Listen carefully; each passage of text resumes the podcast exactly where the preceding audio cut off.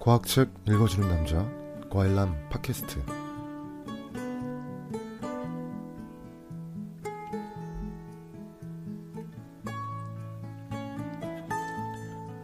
반갑습니다. 어, 마이크도 구비했고 또 어느 정도 이렇게 차분한 상황에서 이렇게 녹음을 어, 어느덧 진행하고 있습니다. 네, 그런데 뭐 발전이라고 해야 되나요? 계속 욕심이 생깁니다. 어, 욕심이란 건 사실 어, 제가 스스로 목표한 바에 대해서 어, 노력한 것보다 더 좋은 결과를 바란다는 건데 이 음질이라는 것을 제가 이렇게 내 수준에 비해서 일정 수준 이상으로 향상시키는 게 말이죠. 대단히 기술적인 영역이더군요. 네, 즉 음향 컨트롤 기술을 배울 의향은 없는데 음질은 더 좋게 향상시키고 싶다는 건데요. 아무래도 당분간은 좀 무리인 것 같습니다.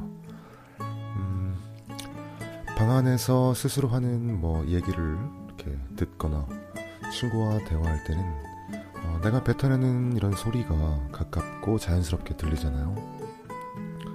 그런데 전화로 대화할 때는 전화망을 타고 전기 신호를 주고받는 거니까 벌써 목소리가 좀 달라집니다.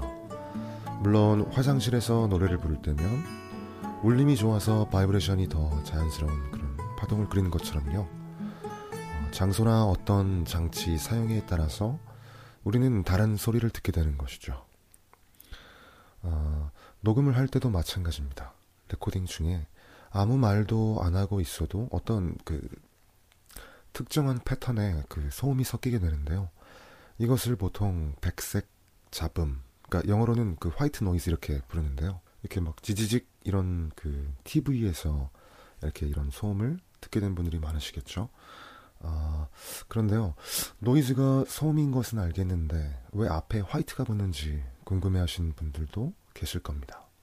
좀 원론적으로 말하자면 아, 햇빛의 색상 가운데에서 휜 빛과 같은 형태의 주파수를 띠고 있어서 이렇게 불리게 됐는데요.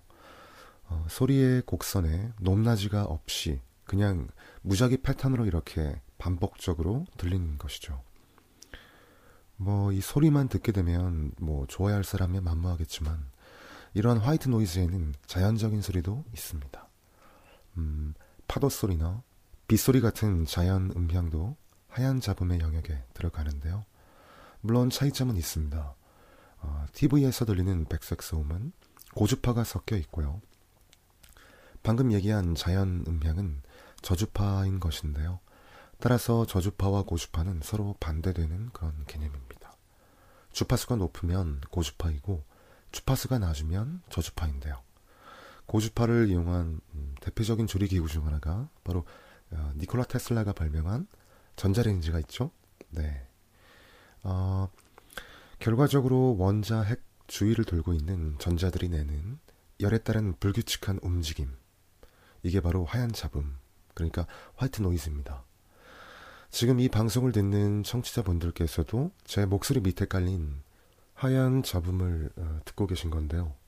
이게 전자들의 열 에너지 혹은 열 교란이라고 생각하게 되면 이 쓸데없고 하찮은 잡음 하나하나조차도 아주 미시적인 세계에서는 개별적 움직임이고 활동이고 그런 것이죠.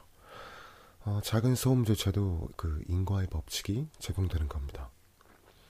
음, 과학적인 방법으로 증명해낼수록 그 연유가 자꾸 자꾸 나오는데요. 마치 과학이라는 감자밭에서 감자를 캐낼수록 더 깊은 곳에서 감자가 어, 자꾸 나오는 셈이죠. 아, 근데 실제로도요. 어, 뿌리 채소인 고구마와 달리 감자는 뿌리가 아니라서 그 어, 솔라닌이라고 하는 독성을 지닌 성분을 지닌 어, 이렇게 싹이 틉니다. 그 싹 중에서 어, 또 이유 있는 그런 랜덤으로 감자가 태생하니까요. 감자 얘기가 잠깐 나와서 말인데 사실 감자에도 네, 꽃이 피는데요.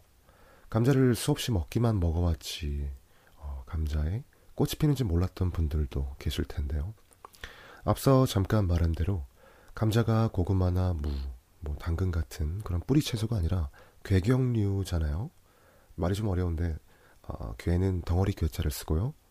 경은 줄기 경자를 쓰고 류는 물론 이렇게 물이 져 있다는 얘기인데요. 결국 끼리끼리 모여서 덩어리져 있고 또 줄기가 튼튼하다 뭐 이런 정리가 됩니다. 따라서 감자에는 이렇게 당류가 많이 뒤섞인 그런 어, 예, 탄수화물 덩어리죠. 어, 그래서 다당류 혹은 복합 탄수화물 이렇게 얘기합니다. 전분인데요. 이 감자에서 꽃이 필 때까지 사람들이 가만히 기다리고 있지는 않는다는 게 문제지만 네, 먹어야 되니까. 근데 실상 감자에서 피는 꽃은 정말 아름답습니다. 물론 그들은 우리를 위해 꽃을 피워주는 건 아니죠. 어, 뒤엉벌이나 호랑나비 같은 그런 뚜쟁이들을 꼬셔야 됩니다. 그들에게 달콤하고 영양가 많은 꽃가루를 주는 대신 수분을 이루도록 하는 건데요. 식물 입장에서 유혹의 시작은 자외선을 튕겨냄으로써 화장한 얼굴로 인사하면 꽃이라는 생식기의 형태에 따라서 또 곤충들의 어, 꿀찾기 방법론이 붙여됩니다. 반면 사람들이 식물의 꽃을 아름답게 표현하고 또 감격해서 비유하거나 예술적인 작품을 쓴다는 것은 아름다운 자연에게 위로받고 싶다는 그런 어, 반증이라고 보여지기도 하는데요. 음, 여러분들 혹시 그 김현수 작가 많이들 알고 계시죠? 어, 이번에 책을 저는 여러 권 읽지는 않았는데 어, 지인의 소개로 잠시 접해본 책이 있어요. 제목은 그 청춘의 문장들인데요. 이 책에 담긴 수많은 문장의 한 모퉁이에는 이런 글이 있습니다. 꽃에는 나비가 없을 수 없고 산에는 샘물이 없을 수 없다. 돌에는 이끼가 없을 수 없고 사람은 벽이 없을 수 없다. 중국 청나라 시인이었던 장조 유몽영에서 재인용됐다고 쓰여 있군요. 저는 이 글을 다시금 접해보면서 어, 몇 가지 생각이 들었는데요. 물론 이 글에서 꽃은 직유적으로 사용됐지만 어, 과학적인 사실과 비유가 혼합된 훌륭한 글이라는 생각이 들더군요. 사실 감자꽃이 보라색이잖아요. 빛의 스펙트럼 가운데 특정한 색상을 튕겨내서 사람들의 망막 세포에 어, 눈의 망막 세포에 어, 보랏빛으로 담기는 건데요. 꽃에는 나비가 없을 수 없고 이 부분에서 보랏빛 감자 꽃잎이 이렇게 잘 접목되는 것도 같습니다.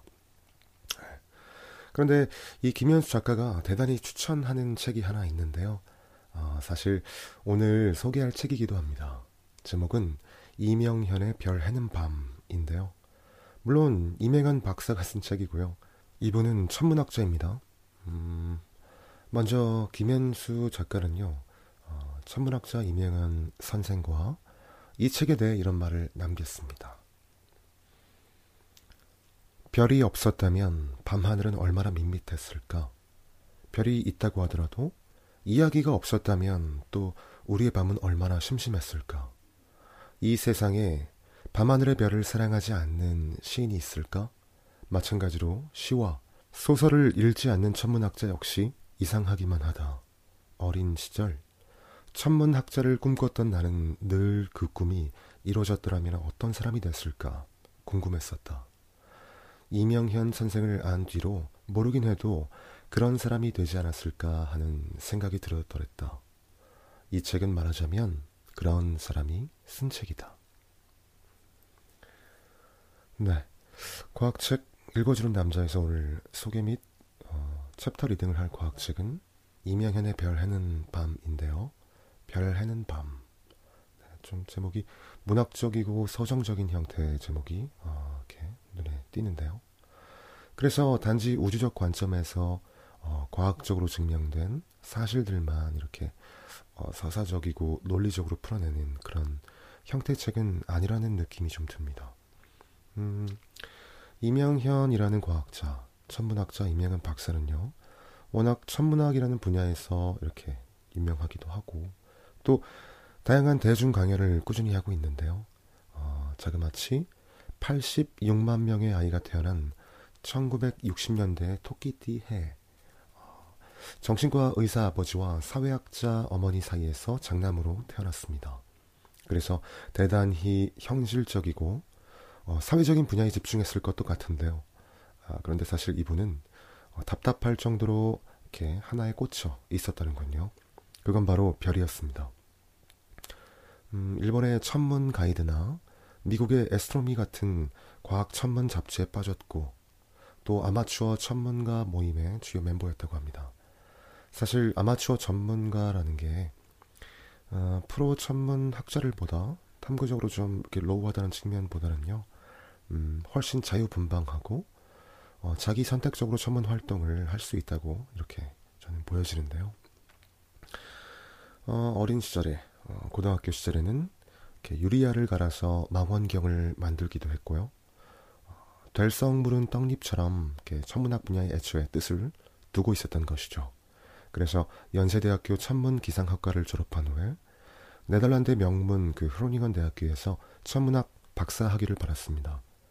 네덜란드는 어, 자유분방하고 새로운 그런 도전 의식이 자연스레 인정되는 어, 만연한 그런 사회적 분위기로 저도 알고 있는데요. 아마도 이명현 박사의 그런 생각의 스타일과 학문적인 방향 등이 어, 네덜란드와 잘 맞지 않았을까 하는 그런 생각도 해봤어요.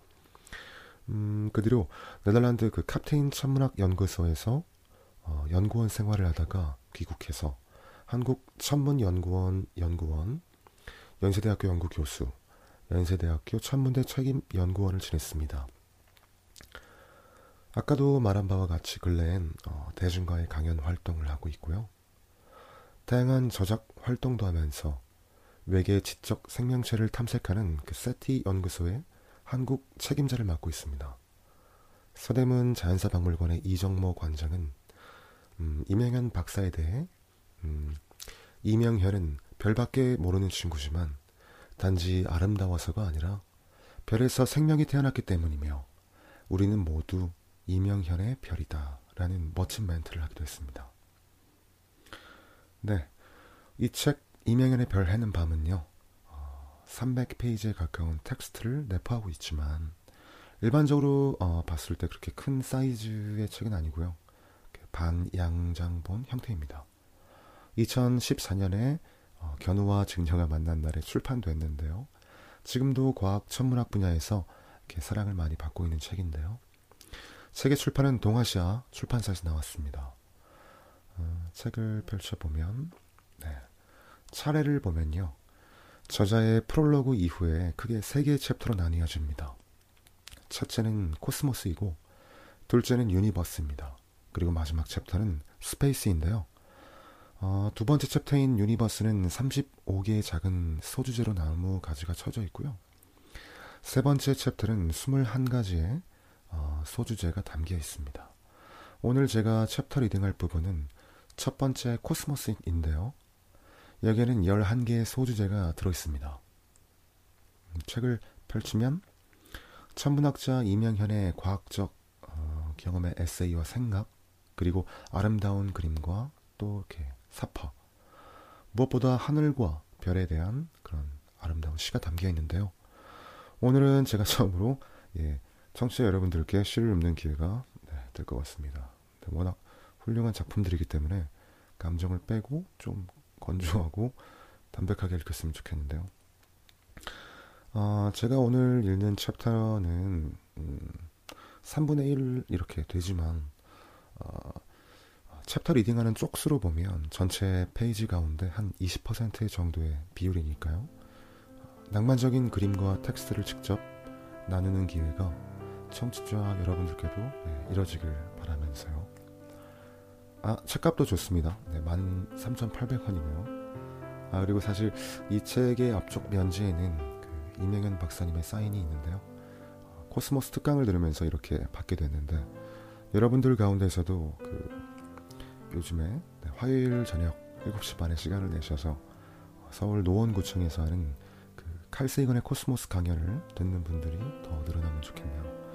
물론 오시면 저도 있습니다.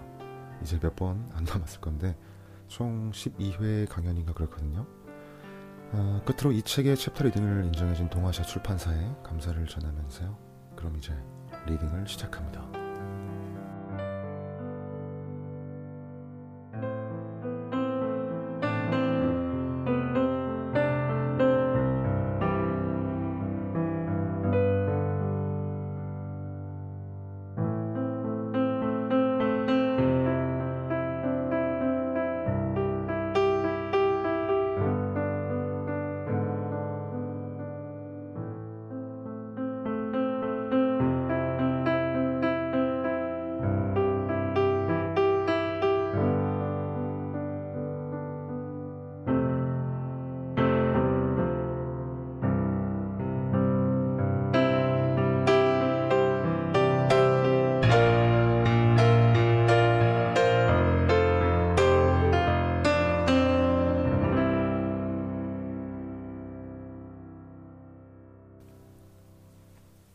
우주 산책을 시작하며 내 머릿속에 각인되어 있는 별에 대한 가장 오래된 기억은 이렇다. 서울에서도 변두리였던 1970년의 답심리. 내가 살던 집은 길고 좁은 골목길 중간쯤에 있었다. 주인집과 문을 따로 쓰는 그나마 독립된 전셋집이었던 것으로 기억한다. 나는 주로 앞집, 옆집 친구들과 어울려 그 골목길을 아지트 삼아 딱지치기나 소꿉장난을 하면서 놀았다. 해가 질 무렵 친구들이 하나둘씩 엄마의 호출에 끌려 들어가고 나면 나는 늘 혼자 남았다. 직장에 다니시던 엄마 아빠가 집에 돌아가기까지는 늘 더 긴 시간이 지나야 했다. 혼자 놀다 지치면 하늘을 쳐다보기도 했다. 언제부턴지 그 긴 골목길 끝으로 달려가서는 우두커니 앉아서 지는 해를 바라보는 습관이 생겼다. 그리고 또 언제부턴가는 어둠이 아직 다 물들지 않았는데도 성급하게 자기 모습부터 드러내던 밝은 별 하나에 매료되기 시작했다. 어둠이 밤하늘을 다 삼켜버렸는데도 그 별이 나타나지 않으면 그리워지기 시작했다. 그해 여름 등촌동으로 이사를 갔다. 새 집 앞 넓은 골목을 벗어나면 낮은 산 위로 탁 트인 하늘을 볼 수 있는 곳이 있었다. 혼자 남는 날이면 어김없이 그곳에 앉아서 그 별을 찾곤 했다. 현대인들의 마음 속에 석기시대의 야성이 감춰 있는 듯이 천문학자가 된 지금도 내 마음 속에는 아마추어 천문가의 감성이 속으로부터 속삭이고 있다. 그 별은 금성이었다. 대학원생 때 일이다. 연구실로 초등학교 여자 아이 한 명이 불쑥 들어왔다. 주위를 살피더니 다짜고짜 지구가 둥글다는 증거를 보여달라는 것이었다. 당돌하기도 하고 귀엽기도 해서 자리에 앉으라고 하고는 친절하게 교과서적인 증거들을 나열해서 이야기해 주었다. 그런데 그 아이는 이해가 잘 되지 않으니 자신을 납득시켜 보라고 했다. 지구가 둥글다는 것을 과학적으로 완전히 이해하고 납득해서 오라는 것이 선생님이 내주신 숙제라고 했다. 이렇게 설명해도 고개를 갸우뚱하고 저렇게 이야기를 해도 뚱하기는 마찬가지였다. 그림을 그리면서 설득을 해도 고개를 가로저었다. 초등학생 아이가 지구가 둥글다는 사실을 몸으로 느끼도록 할 수 있는 방법이 없었다. 사실 따지고 보면 우리들 자신도 관념적으로 그 사실을 이해하고 있다는 점을 받아들일 수밖에 없다. 일단 상황을 모면하자는 심정으로 다음날 다시 오면 천체 망원경으로 달도 보여주고 별도 보여준다고 깨어 그 아이를 집으로 돌려보냈다. 다음날 오후 늦게 그 여자아이가 다시 찾아왔다. 그런데 이번에는 같은 반 친구를 여럿 데리고 왔다.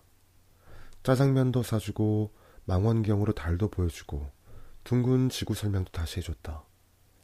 고집스럽게도 여전히 이해했다고 인정하지 않던 그 학생을 대신해서 허풍선이 같이 보이던 어떤 친구가 너무 즐거운 시간이었고 이제야 지구가 둥글다는 증거를 찾았다고 인사를 했던 기억이 난다.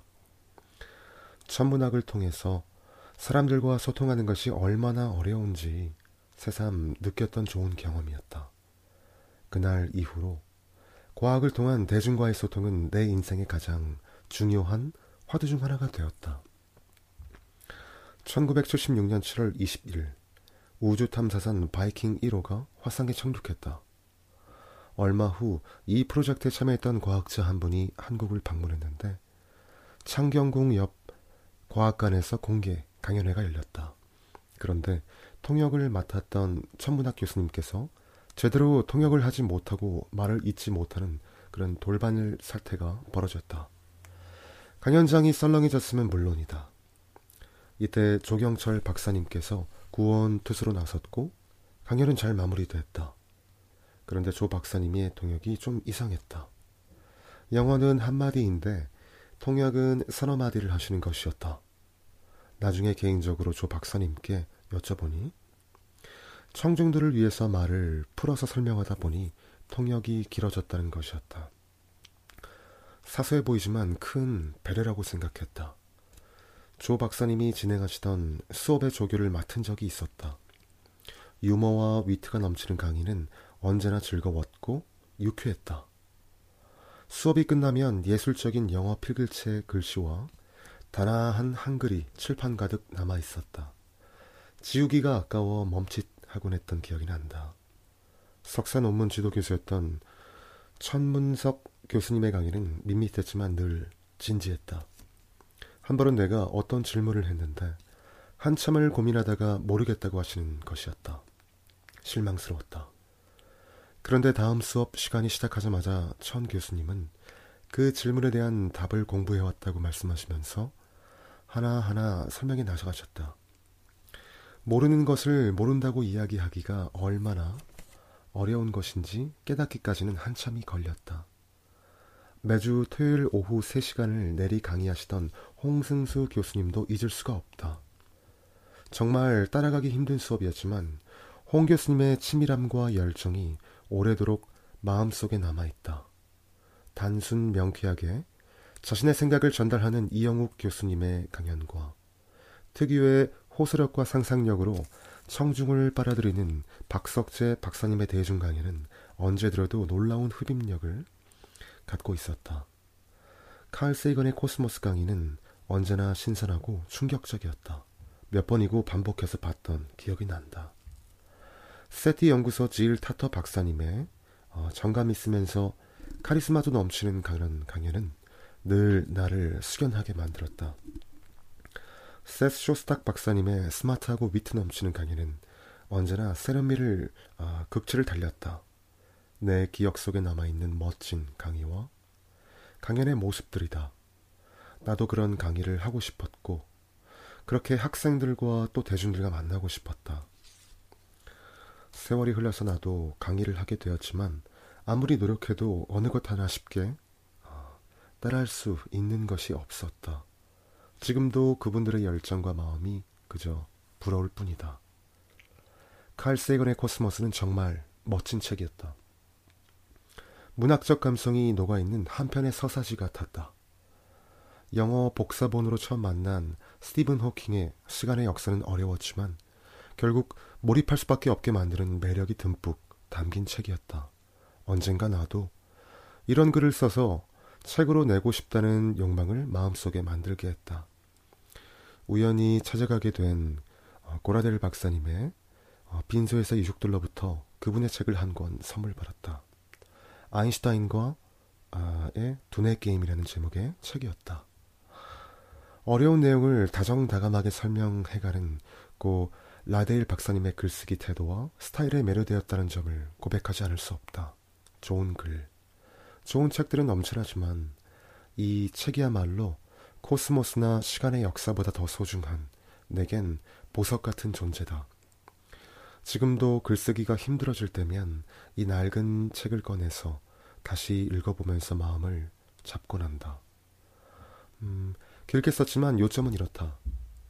동감하고 배려하고 감성이 깃든 만남의 장을 만들고 싶다는 작은 소망이 이루어질 수 있는 그런 글을 쓰고 싶다. 그동안 이런 마음으로 여러 잡지와 신문에 썼던 글들을 모아서 이 책에 담았다. 고마운 사람들은 너무 많지만 여기서는 이 책과 직접 관련된 몇 분께만 고마움을 전하고자 한다.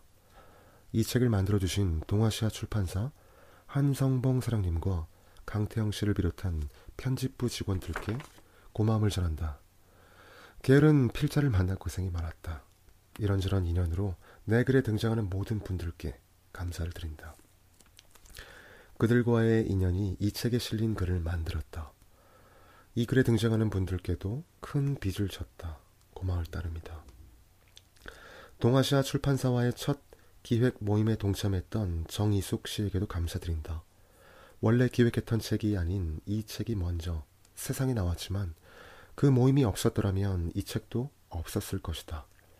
언젠가 같이 책을 낼 수 있으리라 믿는다.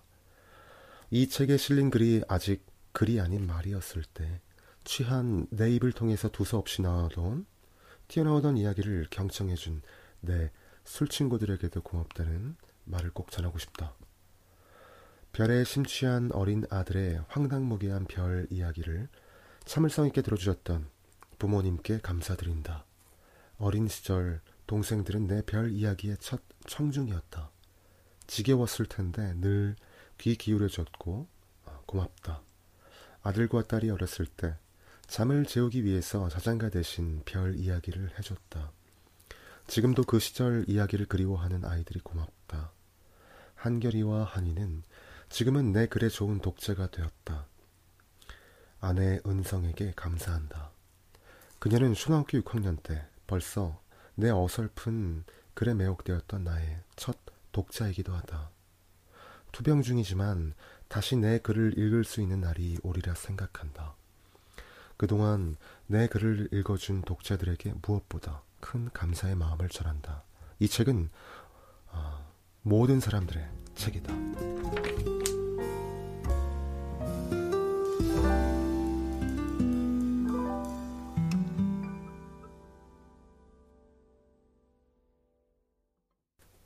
생각하는 별먼지 별을 쳐다보면 가고 싶다. 어두워야 빛나는 그 별에 새빵을 하나 얻고 싶다. 안도연의 별. 영화 가타카의 마지막 장면. 주인공 빈센트, 괄호 열고 에단 호크, 괄호 닫고, 주인공 빈센트가 우주선을 타고 지구를 떠나면서 고향으로 간다라고 말하는 대목이 있다. 사실 별먼지가 뭉쳐서 별이 되고 그 별 속에서 산소니 질소니 탄소니 하는 우리 몸을 이루고 있는 원소들이 생겨난다. 그러니 우리 몸의 근원적인 고향은 저 우주 속 별들의 내부가 아니겠는가. 좀 더 거슬러 올라가면 별을 만든 별먼지가 바로 우리가 될 것이다. 생각하는 별먼지. 이 생각하는 별먼지가 자신의 고향인 별이 가득한 밤하늘을 바라보고 있자면 향수에 젖어드는 것은 당연한 일을 듯 싶다. 그곳에 새라도 얻어서 가고 싶은 것이야 인지상정일 테고 우주로 갑시다. 고향으로 갑시다.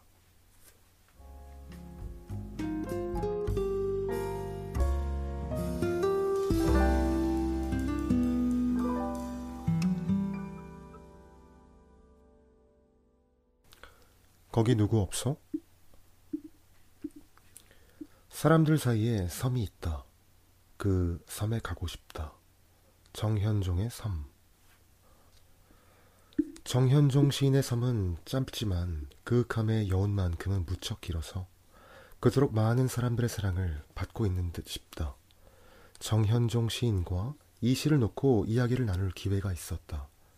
서울 근교인 경기도 화전 근처에서 어린 시절을 보냈다는 정 시인은 그 시절 벌러덩 들판에 누워 올려다보던 빼곡한 벌숲에서 느낀 압도적인 감흥과 그로 인한 가슴 겨움의 순간들을 지금도 결코 잊을 수 없다고 했다. 어쩌면 별이 있는 밤하늘은 인류의 가장 오래된 문화 유산이었는지도 모르겠다. 털복숭이 인류의 조상이 별을 쳐다보며 느꼈던 감상이 그 느낌 그대로 문화적 유전자 밈을 타고 오늘 우리들 몸속을 흐르고 있을지도 다른 별 주위를 도는 어느 행성에 어떤 생명체도 우리 별을 보며 똑같은 갈망을 하고 있을지도 우주 공간 먼 곳 어디엔가 흩어져 있을 외계의 형제들을 그리워하면서 고개 들어 바라보는 별나라 고개 숙여 내려다보는 지구 우리와 외계 생명체 사이 우주 공간이 있다. 그 우주 공간에 가고 싶다. 그들을 만나고 싶다. 간절하게. 아주 간절하게. 거기 누구 없소?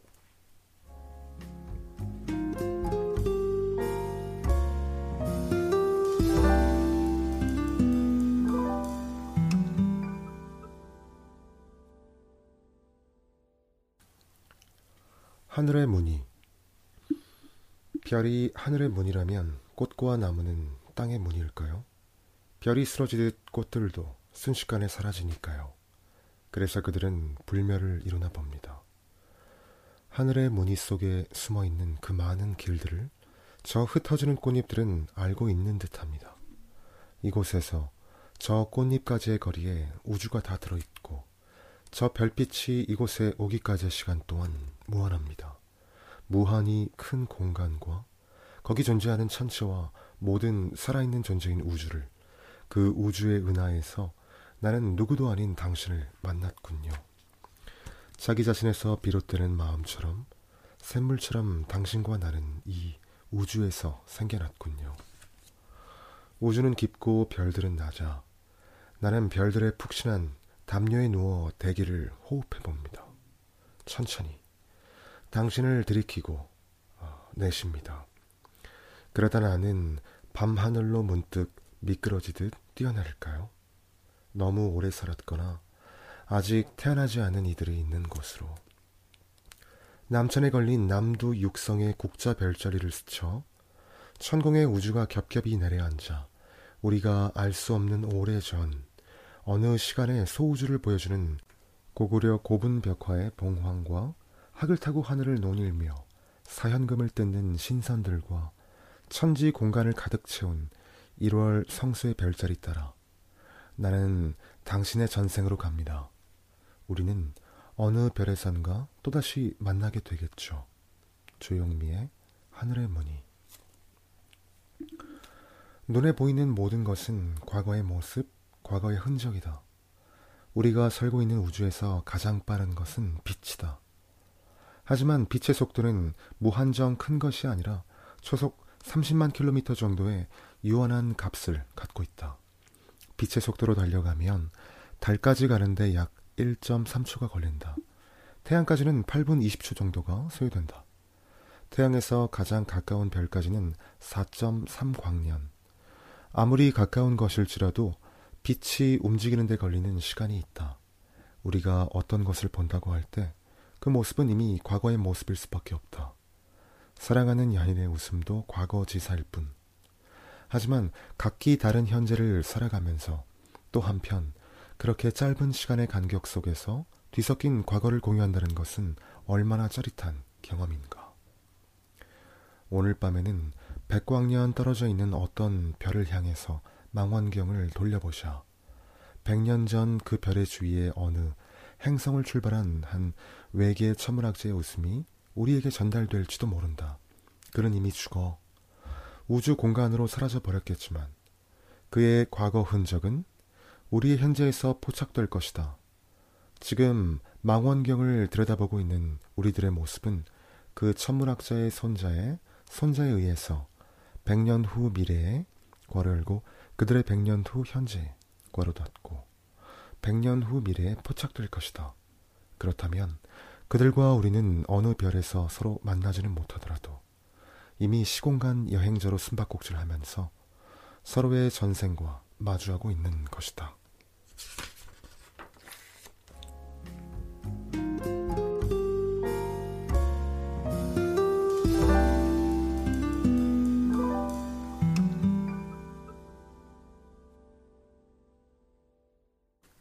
별의 별짓 니나는 난다. 2010년 가을 홍대 앞 상상마당에서 다른 과학자들과 함께 일반인들을 위한 과학 강연을 하고 있었다. 마지막 강연이 있던 날 종강 파티 대신 니나노 난다라는 밴드를 초청해서 연주회를 열었다.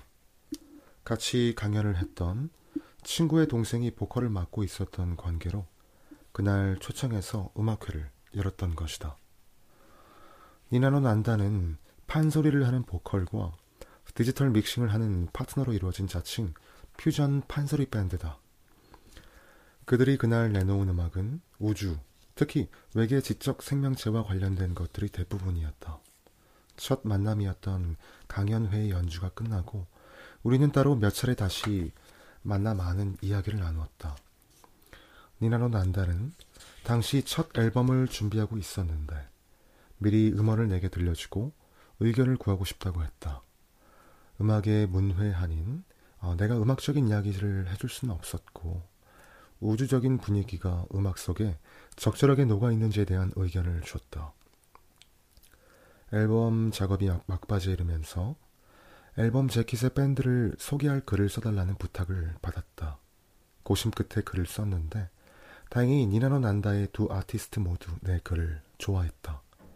별에서 만들어진 원소로 탄생한 우리 몸에서 몸짓도 나오고 소리짓도 나오는데 그게 예술이고 음악이 아니겠느냐 이런 내용이었다. 글 끄트머리에 그러니 니나노 난다의 예술은 결국 별의 별짓이라고 썼던 기억이 난다. 그들의 예술 행위를 별의 별짓이라고 써 불렀던 어, 대목이 마음에 들었던지 지난 3월에 열린 니나노 난다의 첫 번째 앨범 발매 기념 콘서트 이름을 별의 별짓 콘서트로 정했다. 나는 이날 콘서트에 게스트로 초대를 받아서 중간에 등장하게 되어 있었다. 니나노 난다가 외계 생명체에게 보내는 메시지를 담은 음악을 연주하고 내가 외계 생명체에 대한 과학적인 이야기를 하는 아, 파격적인 형식의 퍼포먼스를 시도해 보려고 했다. 아쉽게도 공연하는 날 내 건강이 악화되었고 집안의 다른 우환도 겹쳐서 실제로 이 작업이 이루어지지는 못했다. 니나노 난다의 만남은 그 이후로도 계속되었다. 우리가 함께 구상하고 고민하고 있는 작업이 있다. 전파 천문학자인 나는 실제 우주를 관측한 전파 관측 자료를 니나노 난다에 제공하기로 했다. 니나노 난다의 디지털 믹싱 아티스트는 이 전파 신호를 랜덤하게 선택하고 믹싱해 우주적 음악을 구현해 보겠다고 말했다. 실제 우주의 신호를 아티스트가 우주의 소리로 바꾸고 사람들에게 전달함으로써 우주와 공감하자는 것이다.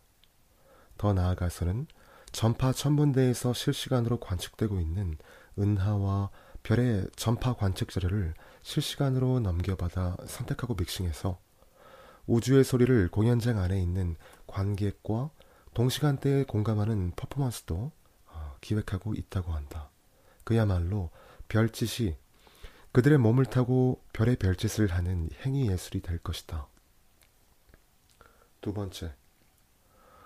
지금 우리가 살고 있는 우주는 양자 역학적 에너지 벽 속에서 양자 요동을 치던 음과 양의 에너지들이 우연과 필연을 머금고 무심히 그 벽 밖으로 나와 만들어 놓은 수많은 우주들 중 하나다. 그렇게 시작된 우리 우주는 빅뱅을 거쳐 시간과 공간이 흐르고 팽창해 오늘날 광활한 우주로 거듭났다. 우주는 팽창하고 식어가면서 수소나 헬륨 같은 원소들을 우주 공간에 만들어 놓기 시작했다. 이들은 뭉쳐서 성간 구름을 형성했고 중력적으로 불안정해지면서 그 속에 첫 번째 별들을 탄생시켰다. 별의 내부에서는 수소 같은 가벼운 원소들이 끊임없이 서로 융합하는데 이 과정에서 산소, 질소, 탄소 같은 더 무거운 원소들을 만들어내고 그 결과로 별빛을 내기 시작했다. 별 내부에서 이런 과정의 동력이 다하면 별은 해체되거나 폭발하면서 일생을 마감하게 된다. 폭발한 별 내부에서 만들어진 원소들은 이때 다시 성간 구름 속으로 흩어진다. 시간이 흐르고 조건이 맞으면 이들이 다시 뭉쳐서 또 다른 성간 구름이 되고 그 속에서 생명을 구성하는 유기 분자들이 만들어지고 또다시 별과 행성이 만들어진다. 이 행성들에서 생명이 태어나고 진화해서 결국은 지적 능력을 갖춘 생명체가 된다. 별은 우리의 발원지인 것이다. 별에서 태어난 몸은 별을 그리워하며 이 땅에 적응하고 진화해 왔다. 그리움이 사무쳐 몸부림치며 몸짓을 지어냈고 외침으로 터져나와 소리짓이 되었다. 그것이 예술의 탄생이었다.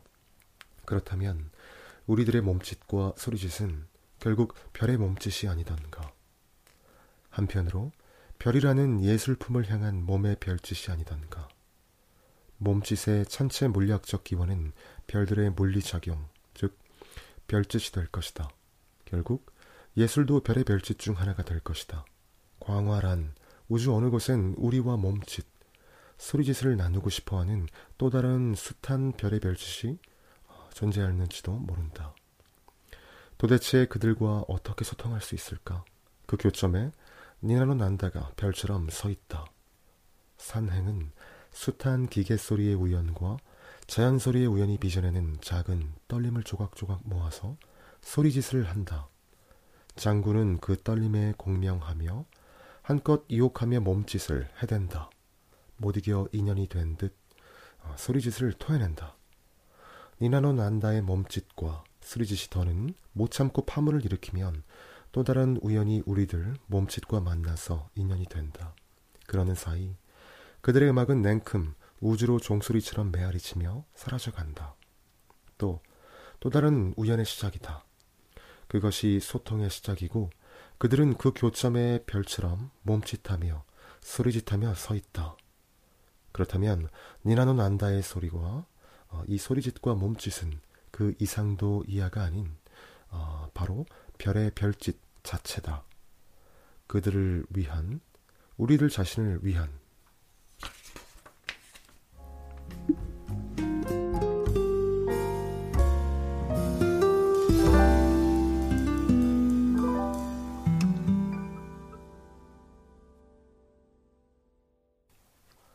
소중한 우연의 인연. 현재 우주의 나이는 137억 년. 우주가 빅뱅이라는 이벤트를 통해서 137억 년 전에 생겨났고 팽창에 팽창을 거듭해 오늘날 우주를 이루었다는 의미다. 이 시간 동안 우주에는 어떤 일들이 일어났는지, 인간은 또 언제 우주의 그 모습을 드러냈는지 궁금증이 이어지지만 137억이라는 큰 숫자 앞에서 지레 겁먹는 이도 있을 것이다. 천문학자 칼 세이건은 좀더 쉬운 설명 방식을 찾아냈다. 그는 우주의 역사 137억 년을 지구의 1년으로 추격해 보자고 제안했다. 우주의 시작을 1월 1일 0시, 현재 시점을 12월 31일 밤 12시라고 잡은 것이다. 우주 달력 속의 사건들은 대략 이렇다.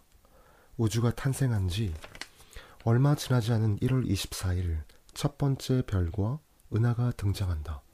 태양계는 가을이 시작되는 9월 9일에, 지구는 9월 14일에야 그 모습을 드러낸다. 지구의 첫 번째 생명체가 탄생한 것은 9월 30일 무렵이다. 지구 생명체의 진화가 계속되어 인류가 등장한 것은 한 해가 다 저물어가는 12월 31일 밤 10시 30분이다. 슈퍼스타 부처님과 예수님은 12월 31일 밤 11시 59분 55초와 56초의 차례로 태어난 우주 쌍둥이라고 할 수 있겠다. 현대의 천문학은 31일 자정을 불과 0.2초 남긴 때에야 시작되었다.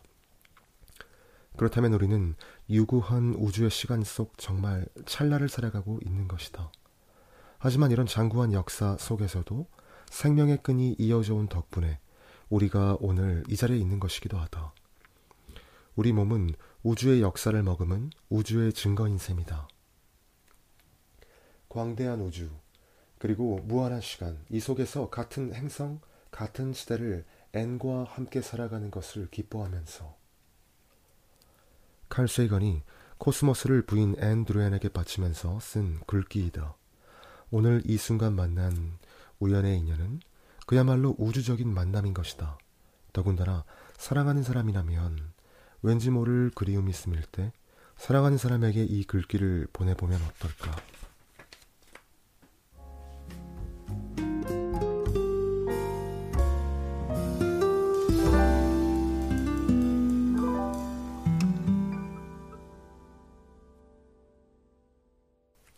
저녁에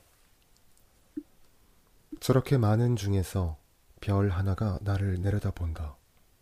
이렇게 많은 사람 중에서 그 별 하나를 쳐다본다. 밤이 깊을수록 별은 밝음 속에서 사라지고 나는 어둠 속에 사라진다. 이렇게 정다운 너 하나, 나 하나는 어디서 무엇이 되어 다시 만나려. 김광섭의 저녁에. 초등학교 동창인 아내와 나는 참 많이 다르다. 생각하는 방식도 다르고 가치 기준도 정말 많이 다르다. 그렇게 다르게 생긴 우리지만 결정적인 순간 근원적인 문제에 맞닥뜨렸을 때에는 신통하게도 의견이 일치하곤 한다. 다시 태어나면 남자로 태어나고 싶다는 아내는 다음 생에서 어, 나와 다시 결혼하지 않겠다고 한다. 여자로 태어나고 싶은 나는 아내의 이런 의견에 전적으로 동의한다. 장구하고 광활한 우주, 밝음과 어둠의 교차점에서 기적처럼 만난 우리가 아니던가. 우주적 시공의 흐름 속에서는 스쳐 지나가는 인연이 아니던가. 어디서 무엇이 되어 다시 만나랴?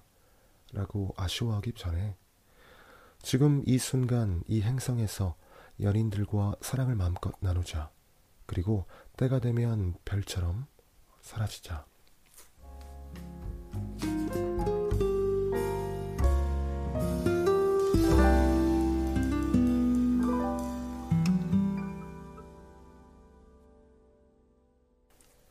유성우 오시는 날 1.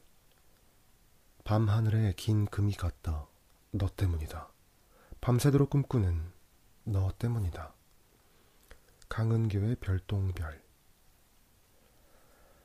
해성이나 소행성에서 떨어져 나온 돌조각이나 태양계를 떠돌던 먼지가 지구의 중력에 붙잡혀서 떨어지면서 대기와 마찰을 일으켜 불타는 현상을 별똥별이라고 한다.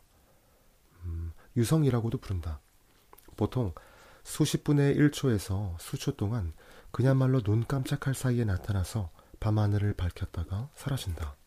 소원을 빌기에는 아쉬운 시간이다. 하지만 별똥별이 드는 돌조각이나 먼지의 크기가 되게 굵은 모래알 정도라는 사실을 안다면 큰 불평을 할 수는 없을 것이다.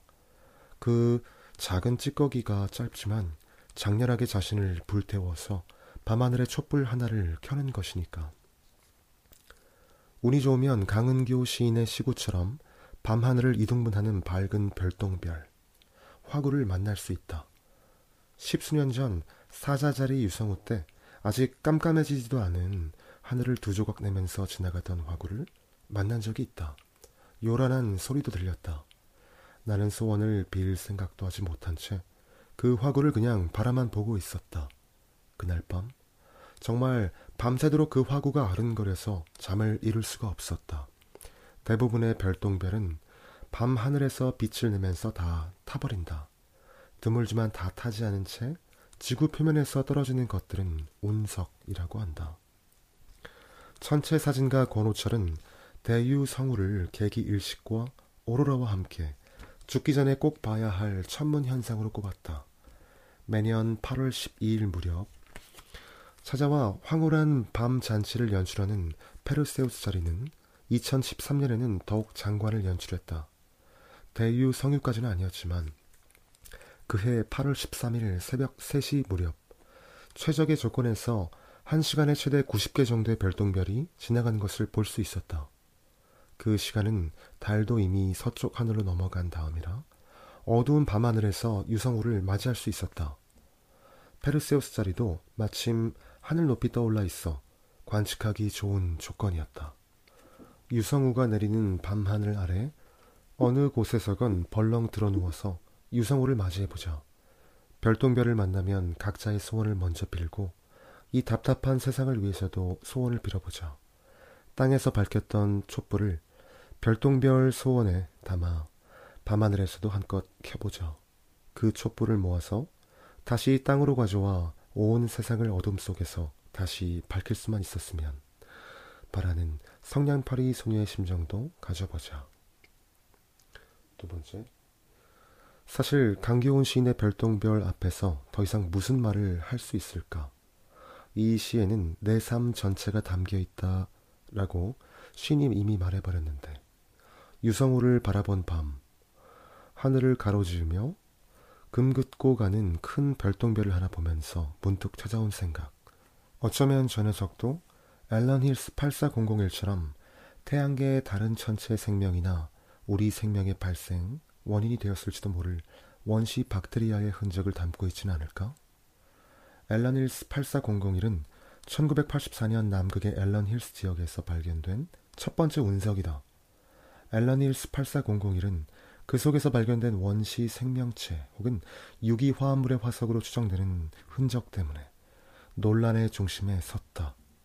과학자들은 이 운석이 오래전 소행성이나 어, 해성이 화성에 충돌하면서 튀어나온 화성의 돌멩이들 중 하나로 우주 공간을 떠돌다가 지구로 떨어진 것이라는데 동의하고 있다. 지질학적, 화학적 증거가 분명하기 때문이다. 문제는 거기서 발견된 흔적이 과연 화성의 생명체냐 아니면 그 재료가 되는 유기 화합물의 화석이냐 하는 것이다. 이것은 1996년 연구 결과 발표 당시부터 지금까지 진행형인 논쟁 중 하나다. 원시 지구에 쏟아졌을 해성과 소행성, 그리고 별똥별은 물과 유기화합물과 박테리아를 공급하는 우리 생명의 기원이었을 것이다. 그렇다면 별똥별에 우리 삶의 전부가 담겨 있다는 말은 과장이 아닐 것이다. 세 번째. 지구의 나이는 46억 살 정도인데 생명체의 흔적은 38억 년 전까지 거슬러 올라간다. 지구가 형성된 후 몇억 년이 지나지 않았을 무렵 이미 생명체가 발생했다는 것이다. 그런데 막 태어난 원시 지구의 환경 조건을 고려하면 원자와 원자가 결합해 분자를 만들고 분자와 분자가 합혀져 더 복잡한 유기 분자를 만드는 일이 결코 쉽게 일어날 수 없는 것처럼 보인다. 생명의 재료가 되는 유기 분자가 풍부하게 있어야 생명체가 태동할 것이 아닌가. 이런 난제를 극복할 묘안으로 각광받고 있는 것이 범종설이다. 범종설은 우주 공간에서 이미 만들어진 유기 분자들이 해성이나 소행성 또는 이들의 부스럭에 포함되어 있다가 지구와 충돌하면서 지구로 들어와 생명체를 발생시켰다는 가설이다. 실제로 우주 공간에는 지구상에 존재하지 않는 것을 포함해 이미 다양한 유기 분자가 존재하는 것으로 확인됐다. 범종설은 이들 유기 분자를 담은 크고 작은 천체들이 지구와 충돌하면서 생명의 재료를 공급할 수 있다는 내용이다. 원시 지구 시절 빈번했던 얼음덩어리 해성의 충돌은 엄청난 양의 물을 공급하기도 했다. 유기 분자와 물의 공급은 원시 지구에서 생명체가 탄생하는데 결정적인 역할을 했을 것이다. 2011년 캐나다의 타키시 호수에서 흥미를 끄는 운석들이 발견되었다. 이들 운석에서는 다양한 종류의 아미노산이 발견되었다.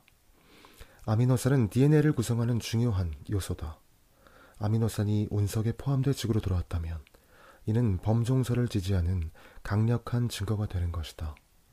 물론 전에도 운석에 함유된 아미노산이 발견된 적이 있었다.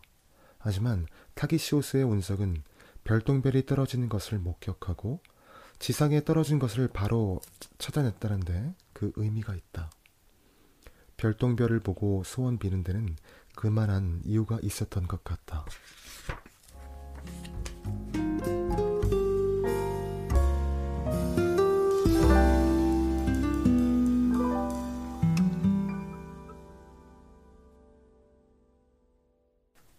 커뮤니케이터 은하수 너머 머나 멀리 여기서 1200만 광년 떨어진 데서 초신성이 지금 폭발 중인데 폭발하면서 모든 별들과 은하군의 에너지 방출량에 반해 해당하는 에너지를 방출하고 있다. 지구 은하계 넘어 나선형 M81은 아, 은하계에서 발견된 특히 빛나는 이 초신성 1993J의 크기는 지구가 속해 있는 태양계만 한데 폭발하는 별은 죽어가면서도 삶을 계속하고 있다. 그것은 다른 별들을 만드는 물질을 분출할 뿐만 아니라 생명 바로 그것의 구성 요소들을 방출하기 때문이다. 우리 뼛속의 칼슘과 피 속의 철분은 태양이 생겨나기 전에 우리 은하계에서 폭발한 이 별들 속에 들어 있었던 것이다. 로스앤젤레스 타임스 1993년 7월 18일자 기사. 너 반짝이냐? 나도 반짝인다. 우리 칼슘과 철분의 형제여. 멀다는 건 착각, 떨어져 있다는 건 착각. 이 한 몸이 삼세며 우주, 죽어도 죽지 않는 통일 영물. 일찍이 별 하나, 나 하나, 별 둘, 나 둘 아니냐? 그렇다면 그 전설이 사실 아니냐? 우리가 전설 아니냐? 칼슘의 전설, 철분의 전설, 밤하늘에 반짝이는 내 뼈여. 밤하늘에 반짝이는 내 피여. 정현종의 밤하늘에 반짝이는 내 피여. 밤하늘의 별을 보다가 문득 그리워진다면 그것은 고향을 그리워하는 것일 테고 우리들의 고향이 저 별들의 뜨거운 내부이기 때문일 것이다. 정현종 신이 들려준 별 이야기. 그때 느꼈던 막연한 동경과 그리움. 천문학자들은 오래전부터 별 내부에서 만들어진 원소들이 바로 우리 몸을 이루는 그 원소들이라고 말해왔다. 하지만 그런 천문학자들의 자세한 설명보다 이런 시인의 시 한 편이 더 가슴에 와닿는다. 시인이야말로 별거와 천문학자와 보통 사람, 우리들을 연결해주는 커뮤니케이터가 아, 아닐까?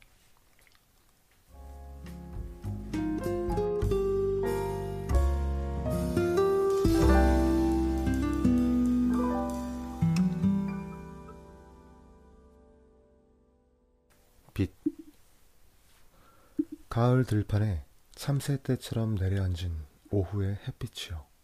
갈대숲 강아지풀 어루만지며 수란골 방축 위에 뛰노는 달빛, 별빛이요. 아, 이 대지 위에 빛 잔치, 대지는 늘 흥청망청 잔치를 여는구나. 보아라, 무진장으로 해가 구워주는 저 빛을, 달과 별이 빌려주는 저 빛을. 오후, 다사로운 햇빛, 빗더미로 쏟아지는 가을 들판, 눈물 하나로 흔들린다. 유화, 햇빛, 달빛, 별빛. 휘곡 작가 이강백 씨가 쓴 단막극 중에 결혼이라는 작품이 있다. 한때 음, 대학가 무대에서 단골 매니로 등장했던 연극이다. 결혼을 약속한 여자를 남자 집으로 데려오면서 벌어지는 일련의 해프닝을 아, 그려낸 연극이다. 얼마의 시간이 흐르면 무뚝뚝한 사내가 말없이 시계를 가리키며 그 남자에게서 물건을 하나씩 빼앗아 간다. 시간이 또 지나면 또 다른 물건을 빼앗는다. 빌렸던 것을 돌려줘야만 하는 해프닝이 계속되면서 남자는 빈털터리, 거짓말쟁이가 되고 만다. 사실 우리네 삶에서 어느 것 하나 빌려오지 않는 것이 있을까? 부모로부터 생명을 빌려왔고 그 부모는 또 그 부모로부터 음, 그 빌림의 연결고리에 처음에는 자연이 있다. 그 자연의 생명이 생명을 잊게 한 것이 태양, 태양빛일 것이다. 그 태양빛은 저 많은 별빛 중 하나일 테고, 그렇다면 우리는 모든 그 빛에 빚을 지고 있음이 분명하다. 우리네 삶은 그 빚의 덤이다. 덤인 만큼 더 신나게 흥청망청 즐기며 살자. 즐거움의 긴 여운으로 빚을 갚을 수 있도록 더 신나게 한번 살아보죠.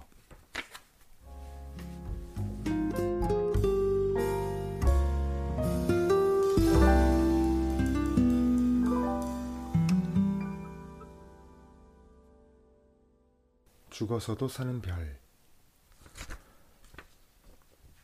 많은 이들이 생각하는 것과 달리 예수는 크리스마스에 태어나지 않았다. 예수가 태어난 때는 4월 어느 날이라는 것이 학자들의 추정이다. 기독교를 추종하는 학자들의 연구에 따르면 예수가 태어나던 당시 보였다는 베들레헴 별이 실제 존재한다고 한다. 지금도 여전히 베들레헴 별의 정체가 무엇인지 찾는 작업은 흥미롭게 진행 중이다. 하지만 구태여 이 별과 탄생 신화를 연결시키지 않더라도 예수는 우리들에게 그 자체로도 이미 소중한 별이다. 예수는 긴 머리를 휘날리는 늘씬한 백인이 아니라 우리가 중동 지방의 선이 만날 수 있는 검고 둥그런 얼굴에 곱슬머리를 한 자그마한 청년이었을 확률이 높다. 예수가 꿈꾼 세상은 교회가 없는 세상이었을 것이다. 종교도 없고 권력도 없는 존 레논이 꿈꾼 그런 세상이었을 것이다. 예수의 생일도 모습도 꿈도 왜곡되었지만 혁명과 개혁에 몸 던졌던 그의 삶과 죽음은 여전히 별처럼 빛난다. 예수는 죽어서 더 빛나는 별과 같은 존재다. 두 개의 별이 중력적으로 묶여 서로가 서로의 주위를 돌면서 유지되는 시스템을 쌍성계라고 한다. 태양과 비슷한 질량의 두 별이 쌍성계를 이루고 있다고 생각해보자. 별들은 시간이 지나면 진화하고 종말을 맞이한다. 두 별 중 질량이 약간 더 큰 별은 별빛을 만들어내는 연료를 더 빨리 태우기 때문에 조금 더 빨리 진화한다. 죽음의 순간도 조금 더 일찍 맞이하게 된다. 태양 질량 정도의 별이라면 일생을 모두 살고 난 삶의 마지막 단계에서 적색 거성이 된다. 별의 표면 온도는 떨어지고 크기는 엄청나게 커진다. 태양이 적색 거성이 되면 그 크기는 지구의 공전 궤도를 넘어설 것이다. 적색거성은 팽창과 수축을 반복하다가 결국 바깥 부분은 행성상 성운이 되어 흩어지고 안쪽 부분은 작고 뜨거운 백색 외성으로 분리되면서 삶을 마감하게 된다. 질량이 조금 더 컸던 별이 적색 거성 단계를 지나서 백색 외성이 되어 있을 때 질량이 조금 더 작았던 다른 별은 여전히 자신의 일생을 살고 있을 것이다. 물론 앞서 다른 별이 죽으면서 뿜어낸 가스와 먼지에 얽혀 살아가고 있을 것이다. 시간이 지나면 이 별도 다른 별과 마찬가지로 적색 거성이 될 것이다. 크기가 커지고 불안정해질 것이다. 이 단계에서 부풀어 오른 적색 거성의 물질이 백색 외성으로 유입되기 시작한다. 물질이 계속 유입되면서 백색 외성의 질량은 점점 더 커질 것이다. 백색 외성의 질량이 일정한 값에 도달하면 더 이상 버티지 못하고 폭발을 일으키게 된다. 이 순간을 초신성 폭발이라고 부른다. 빛나는 현상이 마치 새로운 별이 태어나는 것처럼 보여 초신성이라는 명칭이 붙었지만 실제로는 수명이 다한 별이 폭발하며 엄청난 밝기와 에너지를 내뿜는 것이다. 초신성의 밝기가 최대치에 이르렀을 때는 자신이 속한 은하 전체의 밝기와 맞먹을 정도다. 태양 밝기에 천억 배 정도가 된다는 뜻이다. 며칠에서 한 달까지 밝기가 유지되기도 한다. 이런 초신성을 제 IA형 초신성이라고 한다. 한번 종말을 맞이했던 별이 다른 별의 도움을 받아서 다시 한번 빛을 발하는 것이다. 초신성이 폭발하는 동안 엄청난 온도와 밀도를 갖는 환경이 만들어진다. 이 과정에서 철보다 무거운 여러 금속 원소들인 니켈, 구리, 망간, 텅스텐 등이 생겨난다. 우리 주변에서 일상으로 사용하는 많은 것들은 사실 아, 초신성 폭발의 빚을 지고 있는 셈이다. 초신성과 닮은 사람이 있다. 남아공 만달라 대통령이다. 만달라는 죽고 또 죽어가면서도 빛을 발하고 사람들 마음속에 수많은 평화와 희망의 원소를 만들어 놓았다. 그야말로 제 IA형 초신성 같은 그런 존재다. 물론 그에게 허물이 아주 없다고는 할 수 없을 것이다. 하지만 민중들보다 먼저 죽고 그들의 메시지를 외면하지 않고 받아들여 자신을 폭발시키면서 그들의 초신성이 된 그의 삶을 폄하할 수는 없다. 예수의 모습이 꼭 만델라와 비슷했을 것 같다. 만델라의 삶을 되돌아보면서 일생을 살아가며 축적한 인생의 가치가 죽으면서 드러난다고 생각했다. 제 아이의 양 초신성처럼 삶의 여정을 먼저 걸어가고 민중들의 목소리를 모아서 모두를 위한 빛으로 폭발시키는 사람이야말로 영웅이라 불릴 만하다. 그 빛이 밝아서가 아니라 밝은 빛을 내기 위한 과정이 더 빛나기 때문이다. 자신을 내던지는 죽음의 과정을 마다하지 않기 때문이다. 죽음의 과정에서 희망과 평화와 승리의 원소들을 잉태시키기 때문이다. 만델라와 예수를 생각하다 보니 사무치게 미운 감정이 함께 몰려오긴 하지만 김대중 대통령과 노무현 대통령이 생각났다. 그들도 제 IA형 초신성이었다. 어둡고 아무런 이 세상을 다시 밝혀줄 또 다른 초신성이 터지기를 정말 간절한 마음으로 기다린다.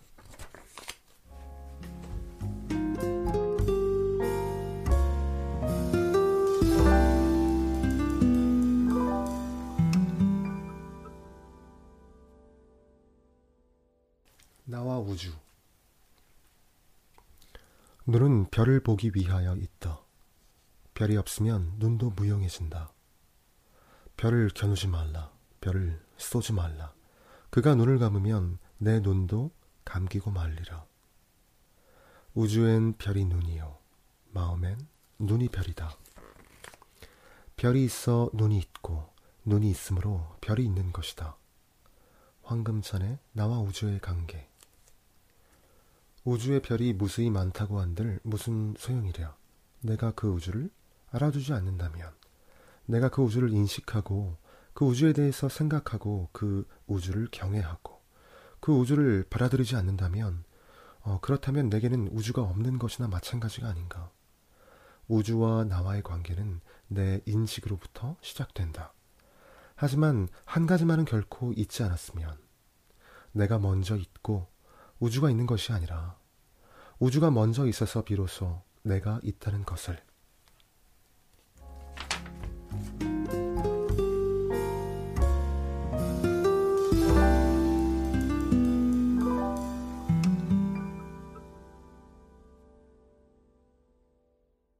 이 책 이명현의 별 헤는 밤은 저자인 이명현 및 출판사 동아시아의 저작권이 있으며 코스모스 chapter reading을 허용받았으며 과일남이 읽었습니다.